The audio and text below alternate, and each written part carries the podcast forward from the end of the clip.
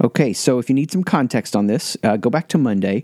But the basic gist I'm reading through, uh, very short here, some phrases that uh, kind of prime me for the day and get me ready and focused. It's a distillation of ideas, learnings, uh, applications, just everything over the years. Uh, so for Saturday, usually there's just like a phrase that kind of is the big idea, and then I read some stuff under that. Uh, for Saturday, there's two ways of saying this.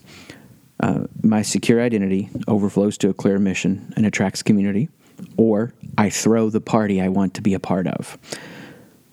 I am not responsible for anyone but myself. I am accountable for others I'm in relationship with.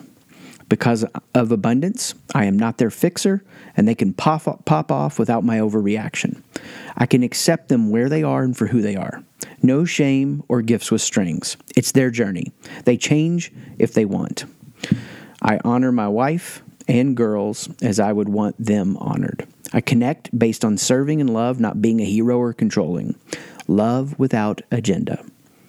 Serving my wife in uh, small acts of service is a cheap price to pay for a healthy marriage. My focus is my children's hearts and feelings. So I validate and investigate more than I stress over behavior and performance. This is also true for the teams I lead and serve. I encourage process oriented learning. What are you going to do? How will that work out? I lead to give, not to get. I want intense interactions. Some want to invest a lot of energy, and some don't. But I won't force conversation through intensity. Because I am both extroverted and introverted, I work best with a team and alone. Often, when I am stuck, I need to verbally process to find a different strategy. I can express irritation with your behavior, but affirm you as a person. I can ask for help understanding you.